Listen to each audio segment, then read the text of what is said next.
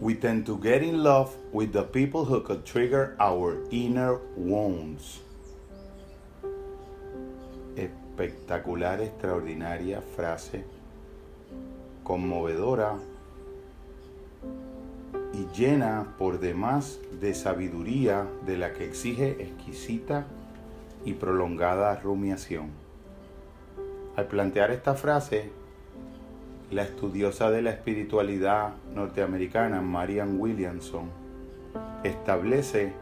uno de los grandes retos al interior de la experiencia de la vida de la aventura de pareja, de la experiencia de la vida de la aventura en las experiencias profundas del amor, al grado más interior de la subjetividad. Te invito al interior de tu propio pronombre y a contemplar desde allí en la más serena escucha del alma nuevamente esta frase que una vez reiterada y recitada traduciré. We tend to get in love with the people who could trigger our inner wounds. Tenderemos siempre en la vida a enamorarnos de aquellas personas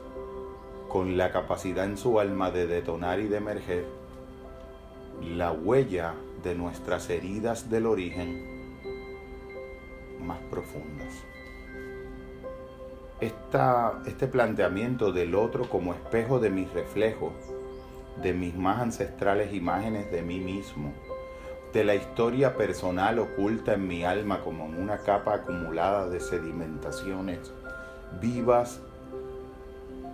e irresueltas e indigestas, y de mis propios procesos de origen, nos presenta una imagen doble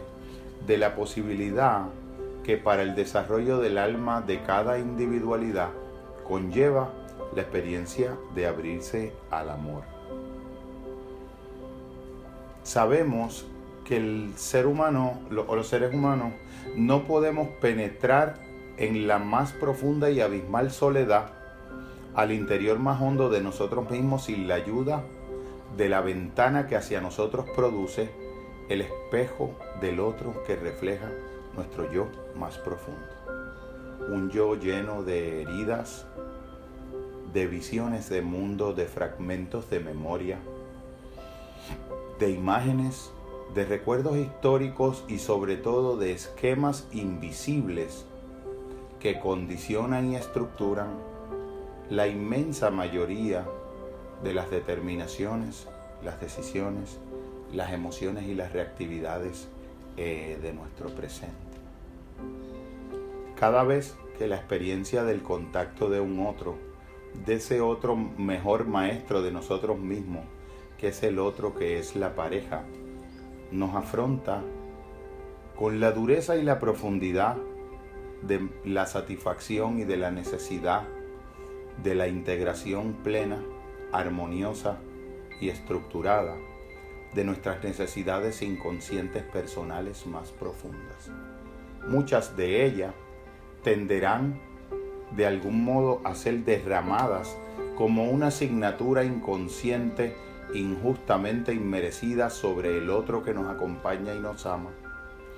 de algún modo delegando en él, sin apenas percatarnos de ellos, la carga del pesado fardo de nuestra propia inconclusión y de nuestra propia aventura interior, muchas veces invisible y no reconocida.